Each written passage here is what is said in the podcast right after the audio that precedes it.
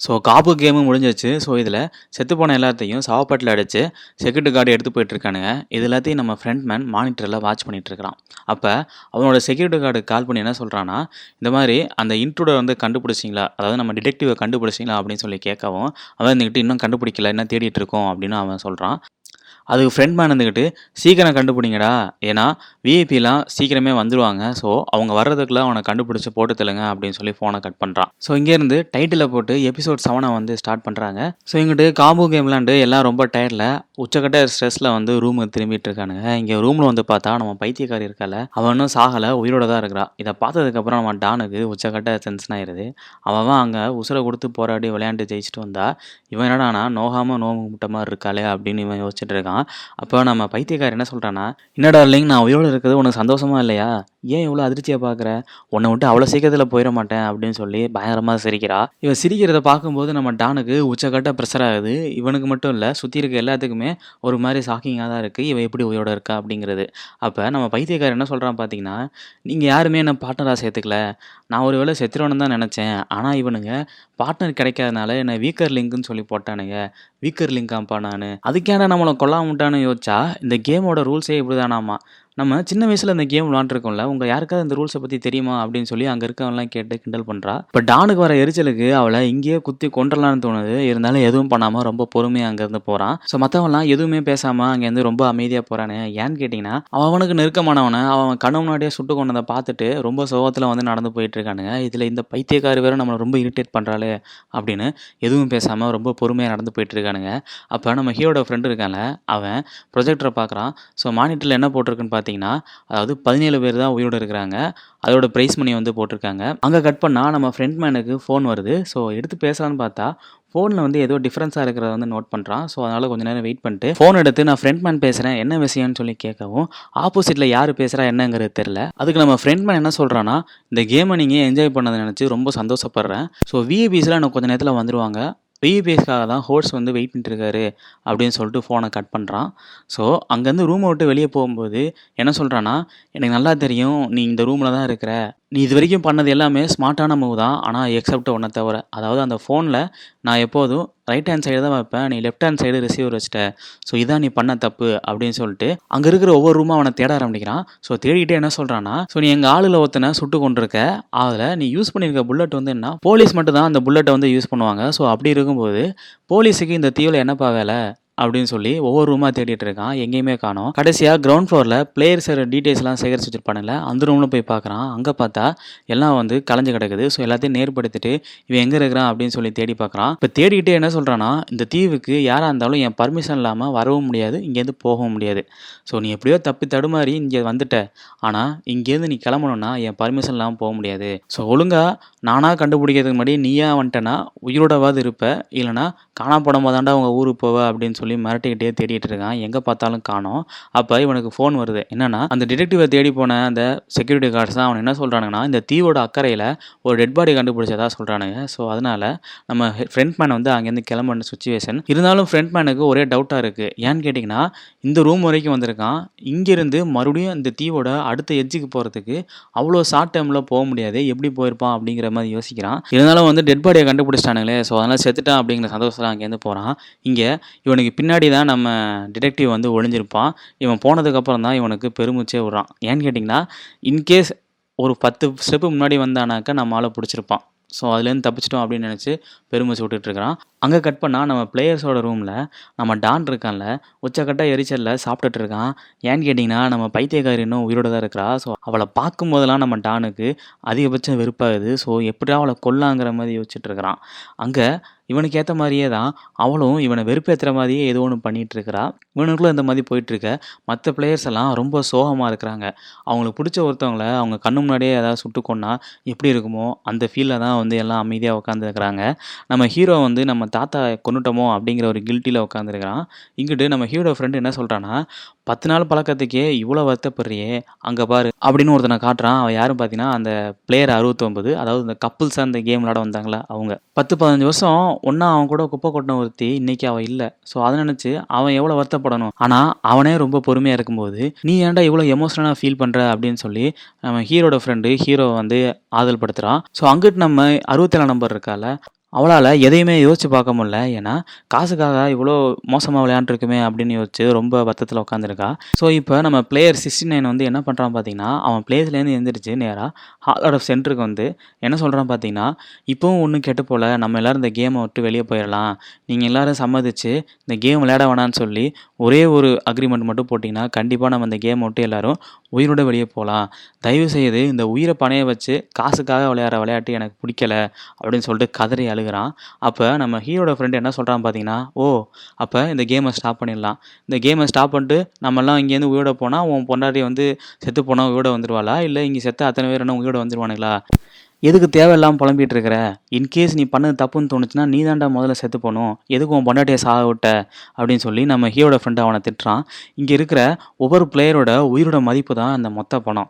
So, இப்போ எல்லாரும் செத்து போகிறாங்க அப்படின்னு சொல்லி இந்த கேம் வேணான்னு நம்ம எல்லாம் வெறுங்கையோட வெளியே போனால் செத்து போனவங்களுக்கு என்ன மதிப்பு இருக்குது இன்னும் இவ்வளோ நாள் கஷ்டப்பட்டு விளையாண்டது தான் என்ன மதிப்பு? ஒரு யூஸும் கிடையாது.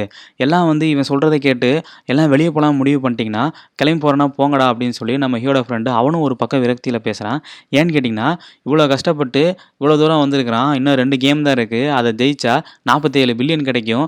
இவனுங்க பாட்டு பைத்தியக்காரங்க மறுபடியும் கேமை ஸ்டாப் பண்ணி எல்லாம் வெளியே போயிட்டாங்கன்னா, இந்த 47 பில்லியன் எங்கே போகிறது அப்படின்னு சொல்லி, ஸோ இவன் வந்து எல்லாரையும் மறுபடியும் கேன்வாஸ் பண்ணுறான் இவன் சொல்கிறத கேட்கும்போது நம்ம ஹீரோக்கு என்ன தோணுதுன்னா, அட்லீஸ்ட் அந்த தாத்தாவுக்காவது இந்த கேம் விளையாடணும் அப்படிங்கிற மாதிரி ஒரு மைண்ட் செட்டுக்கு வந்துடுறானுங்க அங்கே கட் பண்ணால் இந்த தீவோட அக்கறையில் ஒரு டெட் பாடி இருக்கிறதா நம்ம ஃப்ரெண்ட் மேனுக்கு இன்ஃபார்ம் பண்ணியிருப்பானுங்களே ஸோ, நம்ம ஃப்ரெண்ட் மேனை வந்து டெட் பாடி இருக்கிற ஸ்பாட்டுக்கு வந்து போவான்.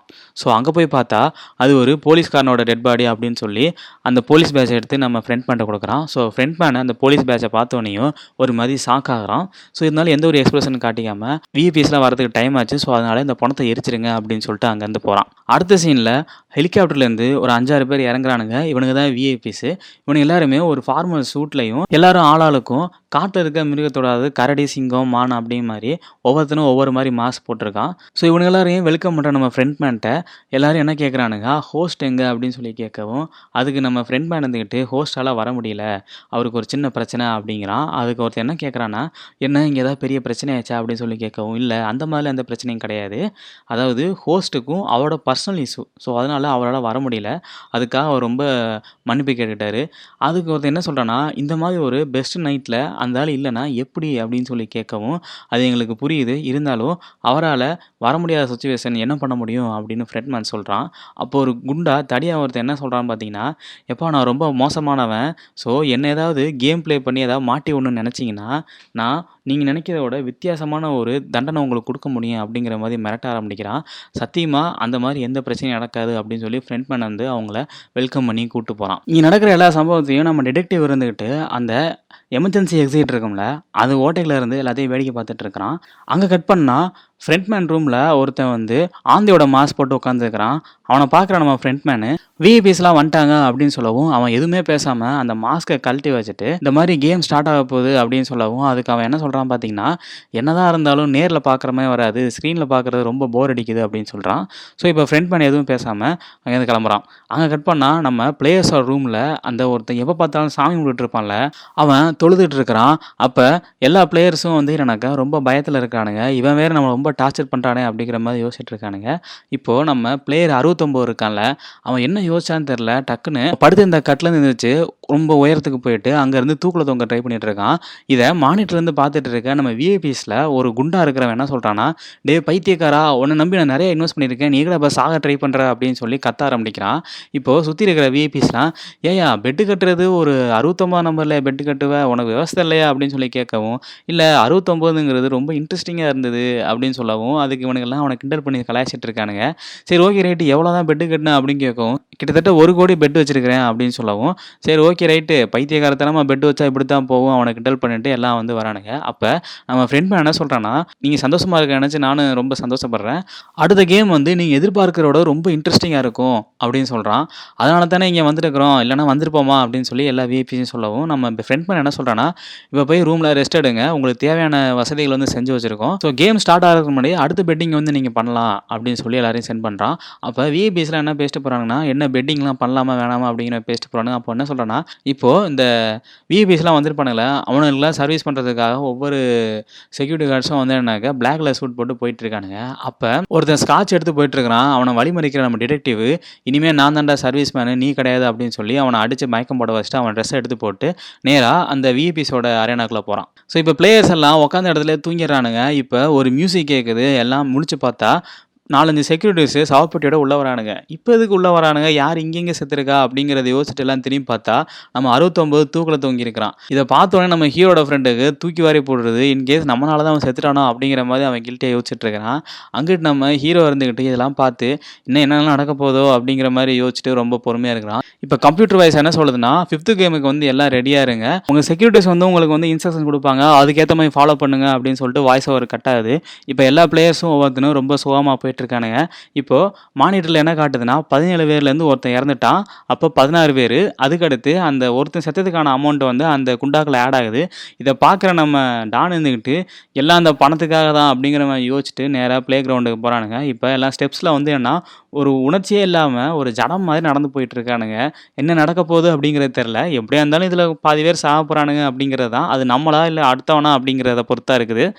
ஸோ இங்கே நம்ம டிடெக்டிவ் வந்து சர்வரோட அந்த யூனிஃபார்ம் எடுத்து போட்டுட்டு அவன் கையில் அந்த ஃபோனோட கேமராவை ஆன் பண்ணி கைக்கு பாக்கெட்டில் வச்சுட்டு அவன் பாட்டு உள்ளே போகிறான் உள்ளே போகிற டிடெக்டிவ் நேராக எல்லா பக்கமும் சுற்றி முற்றி பார்க்குறான். எல்லா விஏபிஸும் நைட் ட்ரெஸ்ஸில் செம்ம கெத்தாக உட்காந்து சாம்பியன் பிடிச்சிக்கிட்டு இப்போ யார் மேலே பெட்டு கட்ட போகிற என்ன எவ்வளோ அமௌண்ட் அப்படிங்கிற மாதிரி பேசிகிட்டு இருக்கானுங்க. அப்போ நம்ம இந்த தொண்ணூத்தாறு மேலே பெட்டு கட்டி தோற்று போனால அவன் நம்ம டிடெக்டிவை பார்த்து பக்கத்தில் வர சொல்கிறான் இவன் எதுக்குடா பக்கத்தில் கூப்பிட்றான்? அப்படின்னு சொல்லிட்டு அவன் பக்கத்தில் போயிட்டு அந்த டேபிளில் நிட்டுறான் அப்போ அவன் நம்ம டிடெக்டிவை ஒரு மாதிரி லுக்குட்டுக்கிட்டு அவன் அந்த ரெட் வைன் எடுத்து குடிக்கிச்சு குடிக்கிறான். இருந்தாலும் நம்ம டிடெக்டிவை லுக்குறதை மட்டும் நிறுத்தவே இல்லை. ஆனால் டிடெக்டிவ் எதுவுமே பேசாமல் அந்த பக்கம் போயிடுறான். ஃப்ரெண்ட் மேட் என்ன கேட்குறான்னா எப்போ எவ்வளோ நேரம் தான்ப்பா சஸ்பென்ஸ் சொல்லிட்டு அமைதியாக இருக்க போகிறீங்க இந்த கேமை பற்றி எதாவது டீட்டெயில் சொல்லுவீங்களா மாட்டீங்களான்னு அவன் மட்டும் கத்த ஆரம்பிக்கிறான். மற்ற விஐபிஸ்லாம் தொண்ணூத்தாறு மேலே பெட்டு கட்டி தோற்று போனால் நம்ம விஐபிக்கு வந்து சீக்கிரமே இந்த கேமை பற்றின ஐடியா கொடுங்கப்பா. இல்லைனா அந்தாலும் தூக்கு தோ தூக்கு போட்டுக்க போகிறான் அப்படின்னு சொல்லி அவன் பாட்டுக்கு ஒவ்வொருத்தன் சொல்லி சிரிக்க ஆரம்பிக்கிறான். இப்போ ஃப்ரெண்ட் மேன் இருந்துக்கிட்டு அடுத்த கேம் ஸ்டார்ட் ஆகுது அப்படின்னு சொல்கிறான் இப்போ செக்யூரிட்டி கார்ட்ஸ்லாம் அங்கே இருக்கிற ஒரு ப்ரோடைப் மாடலை வந்து காட்டானுங்க அது என்னன்னு பார்த்தீங்கன்னா பார்க்க பிரிட்ஜ் மாதிரி இருக்குது ரெண்டு பக்கம் ரெண்டு எண்டு இருக்குது அநேகமாக என்ன ஏதுன்னு தெரியல. இதை பார்க்குற விபிஎஸுக்கும் அதே மாதிரி தான் இது என்ன கருமண்டாது அப்படிங்கிற மாதிரி எல்லாம் வந்து ஒவ்வொருத்தனும் ஒவ்வொரு சஜஷன் கொடுக்குறானுங்க. அங்கே கட் பண்ணால் நம்ம பிளேயர்ஸ் எல்லாம் நேராக அரேனாக்கு வந்துடுறானுங்க. ஒவ்வொருத்தனும் ஒவ்வொரு பீதியில் வரானுங்க. வந்து பார்க்குறவனுக்கு இன்னும் சாக்காக இருக்குது அவனை சுற்றி ஒரு பதினாறு மேனிக்யூன் இருக்குது அதில் ஒரு பதினாறு பேட்ச் இருக்குது இதை பார்த்து இவனுக்கு என்ன இது? என்ன கருமண்டாது இது? என்ன கேமாக இருக்கும்? அப்படிங்கிறத யோசிச்சு எல்லாம் தகச்சு போய் நின்றுட்டு இருக்கானுங்க. அப்போ கம்ப்யூட்டர் வாய்ஸ் என்ன சொல்லுதுன்னா உங்கள் எல்லாரையும் ஃபிஃப்த் கேமுக்கு வர வைக்கிறேன். ஸோ எல்லோரும் என்ன பண்ணுறீங்கன்னா இந்த மேனுக்குள்ள இருக்க நம்பரை உங்களுக்கு இஷ்டப்பட்ட நம்பரை வந்து செலக்ட் பண்ணிக்கங்க. அதுக்கேற்ற மாதிரி அந்த கேம் இருக்கும். அப்படின்னு சொல்லவும். இப்போ எல்லா பிளேயர்ஸும் அவசர அவசரமாக போயிட்டு சென்டரில் இருக்க நம்பர்ஸ்லாம் எடுத்துட்டு அவனை பாட்டுக்கு அரேனாக்கு போயிடறானுங்க. மிச்சம் இருக்கிறது நம்ம ஹீரோ ஹீரோட ஃப்ரெண்டு அப்புறம் அந்த அறுபத்தொன்று நம்பர் அவங்க இல்லாமல் கொஞ்சம் பேர். ஸோ இவனுக்கு இப்போ எந்த நம்பர் செலக்ட் பண்ணுறது அப்படிங்கிறது ஒரே கன்ஃபியூஷனில் இருக்கானுங்க. இப்போ நம்ம விஐபி ரூமில் இருந்து பார்த்துட்டு இருக்கவனுங்க என்ன யோசிக்கிறானுங்கன்னா ஏடா மிருகம் மாதிரி யோசிக்கிறானுங்க. கொஞ்சம் மாதிரி மனுஷன் மாதிரி யோசிச்சா கொஞ்சம் வித்தியாசமாக விளையாடலாமே அப்படின்னு எல்லாம் ஒவ்வொருத்தனும் ஒரு பதில் சொல்லிட்டு இருக்கானுங்க. ஸோ இவனுங்கள மாதிரியே தான் அவனுங்களும். இப்போ வந்து என்ன நம்ம பிளேயர்ஸுக்கு ரெண்டே சான்ஸ் தான் இருக்குது ஒன்று ஃப்ரண்ட் ரோவில் இருக்க நம்பர் எடுக்கணும் இல்லை என் ரோவில் இருக்க நம்பர் எடுக்கணும். ஸோ டர்னில் ஏதோ ஒன்று தான் எடுக்கணும். யார் என்ன அப்படிங்கிறது எல்லாத்துக்குமே கன்ஃபியூஷனாக இருக்குது ஸோ அப்போ இங்கே இருக்கிற விஏபிஎஸ் என்ன சொல்கிறாங்கன்னா தயவுசெய்து அவனுக்கு ஏதாவது க்ளூ கொடுங்கப்பா. எல்லாம் திரு திரு முடிச்சிட்டு இருக்கானுங்க. ஏதாவது இன்ட்ரெஸ்டிங் ஏதாவது பண்ணுங்க அப்படிங்கவும் இங்கிட்டு பிளேயர் ரூமில் கம்ப்யூட்டர் வாய்ஸ் என்ன சொல்லுதுன்னா இந்த கேம் வந்து நம்மளோட ஆர்டரில் தான் நடக்கும். ஸோ அதனால் அதுக்கேற்ற மாதிரி நம்பரை செலக்ட் பண்ணுங்க அப்படின்னு சொல்லிட்டு கம்ப்யூட்டர் வாய்ஸ் கட் ஆகுது. இப்போ இதை கேட்டதுக்கப்புறம் ஹீரோக்கு என்ன தோணுதுன்னா ஆர்டர் அப்படின்னா ஒன் டூ சிக்ஸ்டீன் இருக்குது ஸோ அப்படின்னு சொல்லிட்டு ஃபஸ்ட் நம்பரை போய் எடுக்க போகிறான் அதாவது எப்படின்னா honeycomb red light green light இந்த மாதிரி ஏதாவது வித்தியாசமான கேமாக தான் இருக்கும். ஸோ அதனால் நம்ம ஃபஸ்ட்டு ஸ்டார்ட் பண்ணால் சீக்கிரம் முடிச்சிடலாம் அப்படின்னு யோசிக்கிறான். ஆனால் கொஞ்ச தூரம் போனதுக்கப்புறம் என்ன யோசிக்கிறான்னா இந்த கேம் என்னன்னே தெரியாமல் முதல்ல போய் தோற்று போகிறதுக்கு தக் ஆஃப் ஆர் மாதிரி ஏதாவது ஒரு பிளான் வச்சுட்டு போனோம்னா நல்லா இருக்கும் அப்படின்னு சொல்லி யோசிச்சு திரும்பி பார்க்குறான். எல்லா நம்பரும் எடுத்துறானுங்க அதாவது கடைசியில் இருக்க பதிமூணு பதினாலாம் எடுத்துறானுங்க. அங்கே ஒரு பதினாறுங்க நம்பர் மட்டும் இருக்குது இங்கே ஒன்றுங்கிற நம்பர் மட்டும் இருக்குது ஸோ இப்போ நம்ம ஹீரோக்கு என்ன பண்ணுறதுன்னு தெரியல. ஒன்று செலக்ட் பண்ணுறதா பதினாறாக செலக்ட் பண்ணுறதா இப்போ கேம் என்னே தெரியாமல் முதல்ல போய் சாவறதா? இல்லை கேம் என்னங்கிறத தெரிஞ்சுட்டு பதினாறாக போய் சாவறதா? அப்படிங்கிறதா இப்போ வந்து இவனுக்குள்ள இருக்க மைண்ட் செட்டு சரி ஓகே ரேட் என்ன ஆனாலும் சரி ஒன்றா நம்பரே எடுத்துக்கோ நம்ம ஜெயிக்கிறோமோ தோக்குறோமோ ஒன்றா நம்பரே எடுத்துக்கோ அப்படின்னு சொல்லிட்டு எடுக்க போகிறான் அப்போ பின்னாடி ஒருத்தன் தொண்ணூத்தாறாம் நம்பர் என்ன சொல்கிறான்னா என் வாழ்க்கையில் இது வரைக்கும் பின்னாடி இருந்தே பழகிட்டேன். அதாவது எவனா முன்னாடி விட்டு அவனுக்கு எதாவது ஆச்சுன்னா அதுக்கப்புறம் நான் அந்த வேலையை பண்ண மாட்டேன். ஸோ அதனால் இந்த தடவையாவது நான் சுயமாக முடிவெடுத்து ஆசைப்பட்டிருக்கேன். எனக்கு இந்த ஒன்றா நம்பரை கொடுக்குறீங்களா அப்படின்னு சொல்லி கேட்கவும் நம்ம ஹீரோக்கு என்ன பண்ணுறதுன்னு தெரில அவன் சென்டிமெண்ட்டாக டயலாக் பேசவும் நம்ம ஹீரோவில் எதுவும் பேச முடியல. சரி ஓகே எடுத்துக்க அப்படின்னு சொல்லிட்டு போயிடுறான். இப்போ இந்த கமெண்ட் ரூமில் இருப்பான்ல அதாவது இந்த விஐபி ரூமில் இருப்பானு அவனுக்குலாம் வந்து என்னக்க என்னடா இவன் எல்லாத்தையும் விட்டு கொடுக்குறான் யாரா அவன் மகாத்மாவாக இருக்குமோ? அப்படிங்கிற மாதிரி கிண்டல் பண்ணிட்டு இருக்கானுங்க. அப்போ அந்த தொண்ணூத்தாறில் பெட்டு கட்டினால அவன் என்ன சொல்கிறான்னா ஏன்டா பைத்தியக்காரா ஒன்றா நம்பர் எடுத்துக்கிற சீக்கிரமே செத்துட்டு என்னடா பண்ணுவேன் அப்படின்னு சொல்லி புலம்பாரிக்கிறான். ஏன் தம்பி நீ என்ன பண்ண? அப்படின்னு சொல்லி கேட்கவும் நான் வந்து தொண்ணூத்தாறாம் நம்பரில் தான் பெட்டு கட்டியிருக்கேன் அப்படிங்கிறான். அதுக்கு சுற்றி இருக்க விஐபிஸ்லாம் அவன் மேலே ஏன்டா பெட்டு கட்டின? அப்படின்னு கேட்கவும் இல்லை அறுபத்தொம்போதோட வந்து ரெசிப்ரோக்கில் வந்து தொண்ணூத்தாறு. ஸோ அதனால தான் தொண்ணூத்தாறு ட்ரை பண்ணலாமே அப்படின்னு நினச்சேன் அப்படிங்கிறான் நீ ஒரு கேடு கட்டவையா அப்படின்னு சொல்லி எல்லாம் கிண்டல் பண்ணி சிரிச்சிட்டு இருக்கானுங்க. இப்போது நம்ம ஹீரோவுக்கு வேறு வழியே இல்லை. பதினாறு தான் எடுத்துகிட்டு போகணும். ஸோ பதினாறாம் முறை போட்டுட்டு நேராக கேம் ஆறானுங்க போகிறானுங்க இப்போது ஃப்ரெண்ட் மேன் என்ன சொல்கிறான்னா கேம் வந்து ஸ்டார்ட் ஆகுது அப்படின்னு சொல்லிட்டு ஒரு ஸ்க்ரீன் ஓப்பன் பண்ணுறான் நம்ம விபிஸ்லாம் இந்த கேமை வந்து லைவாக வந்து எக்ஸ்பீரியன்ஸ் பண்ணுறதுக்காக வந்துன்னா ஒரு பிரத்யேகமான ஒரு ஆடிட்டோரியம் ரெடி பண்ணியிருப்பானுங்க அதுக்குள்ளே தான் அந்த கேம் ஸ்டார்ட் ஆகுது.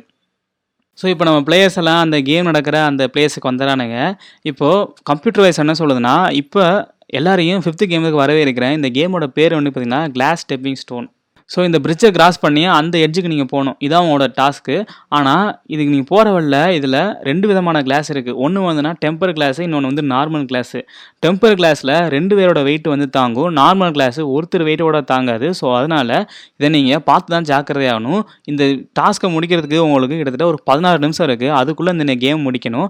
அப்படி இல்லைன்னா எல்லாருமே எலிமினேட் ஆயிடுவீங்க அப்படின்னு சொல்லி இந்த வாய்ஸ் ஒரு கட் ஆகுது. ஸோ கேம் ஸ்டார்ட் ஆகுது. ஃபஸ்ட் நம்பர் இருக்கான்ல அவன் இதை பார்த்ததுக்கப்புறம் பயங்கர அள்ளு. இவன் எப்படி மொதல் நம்பர்லேருந்து போகணுமா இல்லை எப்படி வேணால் போய்க்கலாமா அப்படின்னு சொல்லி கேட்கவும் அவன் செக்யூரிட்டி கார்டு இருந்துக்கிட்டு ஆர்டர் வைஸ் தான் போகணும் அப்படிங்கிறான். ஸோ அதனால் ஃபஸ்ட் நம்பர் தான் போகணும்.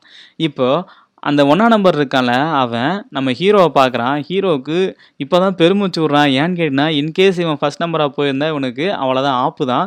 ஸோ அதனால் அவனை பார்க்குறான் ஆனால் அவனுக்கு வந்து என்ன பண்ணுறதுன்னு தெரில நம்ம தானே வாலண்டியராக அந்த நம்பர் வாங்கணும் அப்படின்னு சொல்லிட்டு ரொம்ப பொறுமையாக இருக்கிறான். இதில் எந்த கிளாஸில் காலை வைக்கிறதுங்கிறது அவனுக்கு தெரில ஸோ அதனால் என்ன பண்ணுறதுங்கிறது திரு திருன்னு முழிச்சிட்டு இருக்கான். அப்போ டைமும் போயிட்டுருக்கு அப்போ மற்ற பிளேயர்ஸ் எல்லாம் ஒழுங்காக போறியா? இல்லை நானே பிடிச்சி தள்ளி விடவான் நம்ம டான் வந்து முன்னாடி நின்று அவனை கத்த ஆரம்பிக்கிறான். அப்போ அவன் இருந்துக்கிட்டு எனக்கு தெரியும் நானே போகிறேன் அப்படின்னு சொல்லி அவன் வந்து ரொம்ப பொறுமையாக ஸ்டெப் எடுத்து வைக்கிறான். அப்போ ஃபர்ஸ்ட் கிளாஸ் கிராஸ் ஆகிட்டான் இப்போ ரெண்டாம் நம்பர் இருந்துக்கிட்டு அவனை நீ கரெக்டாக தான் பண்ணுற சூப்பராக பண்ணுற அப்படின்னு சொல்லிட்டு அவனை என்கரேஜ் பண்ணுறான் இப்போது இது எல்லாத்தையும் விபி ரூம்லேருந்து பார்த்துட்டு இருக்கிறவனுங்க அந்த தொண்ணூத்தாறில் பெட்டு கட்டினால அவன் இருந்துக்கிட்டு என்னன்னா அட போங்கடா இதுலேயே நான் பெட்டு தோத்துட்டேன் அப்படின்னு சொல்லிட்டு அவன் என்ன பண்ணுறேன் தெரியாமல் ஸ்காட்ச்னு ஒன்று கொண்டு வர சொல்கிறான் அவன் நம்ம டிடெக்டிவ் தான் கூப்பிட்றான். ஸோ டிடெக்டிவ் கண்டுக்காத மாதிரி இருந்தாலும் அவனை ஒன்றா தான் கூப்பிட்டேன் அப்படின்னு சொல்லி பக்கத்தில் உட்கார வச்சு ஸ்காட்ச் குடிக்க ஆரம்பிக்கிறான்.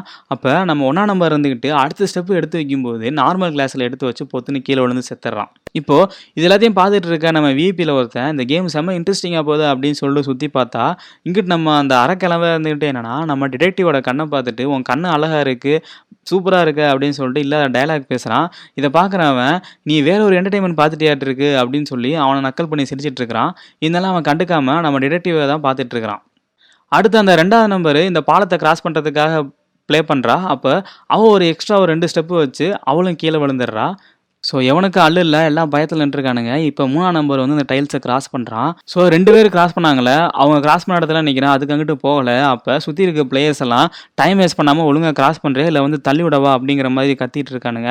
இவன் ரொம்ப பொறுமையாக யோசிச்சு என்ன பண்ணுறானா இது கண்டிப்பாக ப்ராபபிலிட்டி திங்காக தான் இருக்கும் அப்படின்னு அது இதுன்னு கால்குலேட் பண்ணி இவன் பாட்டுக்கு என்னன்னா அந்த ப்ரெஷருக்கு ஏற்ற மாதிரி வேகமாக அந்த இடத்த கிராஸ் பண்ண ஆரம்பிச்சிடறான். நம்ம தேர்டு பிளேயர் மட்டும் என்ன பண்ணுறான்னு பார்த்தீங்கன்னா கிட்டத்தட்ட ஒரு ஆறு ஸ்டெப்ஸ்க்கு மேலே கிராஸ் பண்ணியிருக்கிறான்.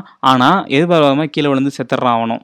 ஸோ இது எல்லாத்தையும் விபி எல்லாத்தையும் பார்த்துட்டு இருக்கானுங்க. அப்போ இப்போ ஒவ்வொரு பிளேயர்ஸும் ஒவ்வொருத்தனா உள்ளே இறங்க ஆரம்பிச்சிடான்னு வச்சுங்களேன். இப்போ நாலாம் நம்பருக்கு என்ன டவுட் வருதுன்னா மூணாம் நம்பர் லாஸ்ட் ரெண்டு ஸ்டெப்பு கண்டினியூஸாக வச்சிருப்பான். அது லெஃப்ட் ஹேண்ட் சைடா ரைட் ஹேண்ட் சைடா அப்படிங்கிறது நாலாம் நம்பருக்கு தெரில ஸோ அதனால குழப்பத்தில் இருக்கிறான். அப்போ பின்னாடி இருக்கிற அஞ்சாம் நம்பர் பாட்டிகிட்ட வந்து கேட்கவும் அந்த பாட்டி இருந்துக்கிட்டு ரைட்டுன்னு சொல்லிடுறான். பின்னாடி இருக்கிறவனுங்கெல்லாம் இல்லை லெஃப்ட் தான் போனா அப்படின்னு சொல்லி அவன் பாட்டுக்கு ஒவ்வொருத்தனும் சொல்கிறான் அப்போ நாலாம் நம்பர் என்ன பிளான் பண்ணுறான்னா அந்த பாட்டி சொன்னதான் கரெக்டாக இருக்கணும் அப்படின்னு சொல்லிட்டு ரைட்டில் குதிச்சிடறான். பார்த்தா செத்துடுறான். இப்போ கிளவி வந்துக்கிட்டு ஓ ரைட் ஹெட்ஸில் அவன் குதிக்கல அப்படின்னு அவள் உஷாராயிரா இப்போ இந்த மாதிரி இங்கே ரணகலம் போயிட்டுருக்கு. அங்கே அந்த மாஸ்க் போட்ட கழுத்து பையன் நம்ம டிடெக்டிவ்கிட்ட என்ன பண்ணுறான்னா ஒழுங்கா அவன் மாஸ்க்கை கழட்டு அப்படின்னு சொல்கிறான் அது டிடெக்டிவ் வந்துக்கிட்டு நான் இப்போ மாஸ்க் கழட்டினா ஒன்றும் பிரச்சனை இல்லை. ஆனால் நீங்கள் போனதுக்கப்புறம் என்னை கொன்றுவாங்க அப்படின்னு சொல்கிறான் அதுக்கு அந்த கிழமை என்ன சொல்கிறான்னா இப்போ மட்டும் நீ மாஸ்க் கலட்டினா நான் போகிறதுக்கு முன்னாடியே உன்னை கொன்றுவேன்டா அப்படின்னு சொல்லி மிரட்டவும் நம்ம டிடெக்டிவ்க்கு என்ன பண்ணுறதுன்னு தெரில ஸோ இவனுக்கு ரெண்டு இந்த மாதிரி பண்ணிட்டு இருக்கிற இங்கே அரேனாக்கில் என்ன நடக்குதுன்னா ஸோ இந்த விஐபி கிழவன் இந்த பக்கம் ஒரு மாதிரி ரொமான்ஸ் பண்ணிட்டு இருக்கிறான். அங்கிட்டு பிளேயர்ஸ் அஞ்சாம் நம்பர் வந்து என்னாக்க தப்பான ஸ்டெப் வச்சு கீழே விழுந்து செத்துடுறான். இப்போ கிட்டத்தட்ட பதிமூணு பிளேயர்ஸ்க்கு மேலே உள்ளே இருக்கிறாங்க. ஸோ அப்படி பார்த்தா ஒவ்வொருத்தரும் ஒவ்வொரு ஸ்டெப்புன்னு வச்சு விழுந்தாலும் நம்ம மூணு பேரும் ஈஸியாக அந்த பிரிட்ஜை கிராஸ் பண்ணிடலாம் அப்படின்னு நம்ம ஹீரோ சொல்லிட்டு இருக்கிறான். அப்போ ஹீரோட ஃப்ரெண்ட் என்ன சொல்கிறேன்னா இந்த பிளான் நல்லா தான் இருக்குது ஆனால் இன்கேஸ் இடையில ஒருத்தன் பயத்தில் எதுவும் பண்ணாமல் அமைதியாக டைம் வேஸ்ட் பண்ணிட்டு இருந்தானா நம்ம இன்னும் பெரிய பிரச்சனையில் மாட்டிக்குவோம் அப்படின்னு சொல்லிட்டு அவன் ஒன்று சொல்கிறான் இப்போ நம்ம ஹீரோவுக்கு என்ன பண்ணுறதுன்னு தெரில ஸோ அங்கே நம்ம ஆறாம் நம்பர் யாரும் பார்த்தீங்கன்னா அந்த சாமி புடுவான்ல அவன் தான் அவன் என்ன பண்ணுறான்னா அந்த டைல்ஸை கிராஸ் பண்ணாமல் இவன் பாட்டுக்கு ப்ரே பண்ண ஆரம்பிச்சிடறான். சுற்றி இருக்கவன்லாம் டே டைம் போயிட்டுருக்குடா ஏன்டா பைத்தியக்கார மாதிரி பண்ணிகிட்டு இருக்கா? அப்படின்னு சொல்லி கத்த ஆரம்பிச்சிடறானுங்க. அவன் இருந்துக்கிட்டு இவனை சொல்கிறதெல்லாம் எதுவுமே கண்டுக்காமல் அவன் பாட்டுக்கு மண்டி போட்டு ப்ரே பண்ண ஆரம்பிச்சிடுறான். அப்போ சுற்றி இருக்கிற பிளேயர்ஸ்லாம் அதாவது எட்டாம் நம்பர் வந்து ஏழாம் நம்பர் என்ன சொல்கிறேன்னா எனக்கு தெரிஞ்சு நீ முன்னாடி போயிட்டு அவனை ஃபோர்ஸ் பண்ணி தள்ளி விடு இல்லைனா நம்ம எல்லாருமே செத்துருவோம் அப்படின்னு சொல்லிட்டு எல்லாம் பயத்தில் கத்த ஆரம்பிச்சிடறானுங்க. அப்போ ஏழாம் நம்பர் டக்குன்னு முன்னாடி போயிட்டு அவன் கூட சண்டை போடுறான். சண்டை போட்டதில் நம்ம ஆறாம் நம்பர் அவனை பிடிச்சி இன்னொரு டைல்ஸ் தள்ளி விட்டுறான். அது நார்மல் டைல்ஸு அதுலேருந்து கீழே விழுந்து செத்துடுறான். இப்போ ஆறாம் நம்பர் மறுபடியும் ப்ரே பண்ண ஆரம்பிச்சிடுறான். அப்போ எட்டாம் நம்பர் ஆறாம் நம்பருக்கே தெரியாமல் அவனை வந்து இன்னொரு டைல்ஸ் மேலே தள்ளி விட்டுறான். அந்த டைல்ஸ் வந்து என்ன பார்த்தீங்கன்னா நார்மல் டைல்ஸ் இப்போ பின்னாடி இருக்கிற ஒன்பதாம் நம்பர் யாரும் பார்த்தீங்கன்னா மாட்டான்னு. ஸோ இப்போ எட்டாம் நம்பர் என்ன கேட்குறான்னா தயவுசெய்து அவனை தள்ளி விட்ட மாதிரி தள்ளி விட்றாத நானே தாவுறேன் அப்படின்னு சொல்கிறான் அதுக்கு டான் இருந்துக்கிட்டு நான் ஒன்றும் உன்னை தள்ளி விட மாட்டேன். நீ ஏன் போனேன்னா ஒன்றும் பிரச்சனை இல்லை நான் உன்னை தள்ளி விட்டுருவேன்டா அப்படின்னு சொல்லி அவன் சொல்கிறான் ஸோ அதே மாதிரியே இங்கே கொஞ்சம் கொஞ்சமாக மூவ் ஆகிட்டு இருக்கானுங்க. இப்போ நம்ம ஹீரோ வந்து என்ன உள்ளே போக வேண்டிய சுச்சுவேஷன் அப்போ இல்லை வேகமாக உள்ளே போகலான்னு சொல்லிட்டு கால் எடுத்து வைக்க பார்க்குறான் அப்படின்னு பார்த்து லெஃப்ட் ஹேண்டா ரைட் ஹேண்டான்னு தெரில ஏன்னு கேட்டால் ஃபர்ஸ்ட் ஸ்டெப்பே நம்ம ஹீரோக்கு மறந்து போச்சு. என்ன பண்ணுறதுன்னு தெரியாமல் பாடத்தில் முடிச்சிட்டு இருக்கிறான். அப்போ நம்ம அறுபத்தொன்னா நம்பர் அந்த சின்ன பொண்ணு இருக்கல அவ இருந்துக்கிட்டு ஃபர்ஸ்ட் லெஃப்ட் சைடு தான் கிராஸ் பண்ணணும் அப்படின்னு சொல்கிறா ஸோ அவன் சொன்ன மாதிரியே இவளும் கிராஸ் பண்ணிடுறான். இப்போ அவள் கூடவே ஃபாலோ பண்ணிட்டு வா இல்லைனா கீழே வந்து சேர்த்துருவா அப்படிங்கிற மாதிரி சொல்லவும் நம்ம ஹீரோவும் அந்த சின்ன பொண்ணை வந்து ஃபாலோ பண்ணி வந்துட்டு இருக்கிறான்.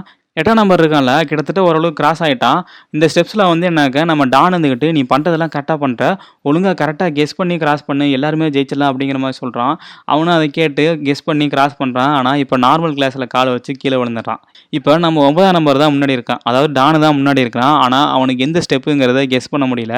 ஸோ அதனால் அவனுக்கு என்ன பண்ணுறதுன்னு தெரில ஸோ இப்போ பின்னாடி திரும்பி என்ன சொல்கிறான்னா இங்கேருந்து யாராவது கிராஸ் ஆகி போகணும்னு நினச்சின்னா கிராஸ் ஆகி போங்க. என்னால் முதல்ல போக முடியாது. அவன் பாட்டு கத்த ஆரம்பிச்சிடுறான்.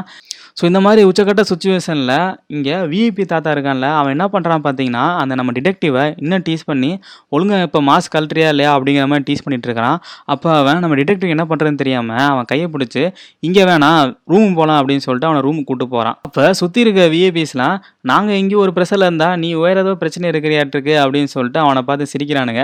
சரி நான் பெட் வச்சதான் எல்லாம் செத்து போயிட்டானுங்களே நீங்கள் கேம் என்ஜாய் பண்ணுங்கள் நான் வேறு என்ஜாய் பண்ணுறேன் அப்படின்னு சொல்லிட்டு நம்ம டிடெக்டிவை கூட்டிட்டு நேராக அவனை ரூம் போகிறான் ஸோ அங்கே ரூமுக்கு போயிட்டு அவன் என்ன சொல்கிறான்னா நீ மட்டும் என்ன சந்தோஷப்படுத்துறேன்னா நீ நினச்சி பார்க்க முடியாத வாழ்க்கையை வந்து உனக்கு மாற்றி காட்டுறேன் அப்படின்னு சொல்கிறான் அதுக்கு நம்ம டிடெக்டிவ் மாஸ்க்கை கழட்டி என்ன பண்ணுறான் பார்த்தீங்கன்னா நேராக அவன் அந்தரங்க உறுப்பில் கையை பிடிச்சி உரிச்சு நீ மட்டும் எனக்கு அஞ்சு நிமிஷம் கோஆப்ரேட் பண்ணனா நீ நினச்சி பார்க்காத வாழ்க்கையை நான் தரேன் அப்படின்னு சொல்லிட்டு அவனை அடித்து படுக்க வச்சு இங்கே நடக்கிற மொத்த சம்பவத்தையும் அவன் மூலமாக வீடியோ வாக்கு மூலமாக எடுத்துக்கிட்டு இருக்கிறான்.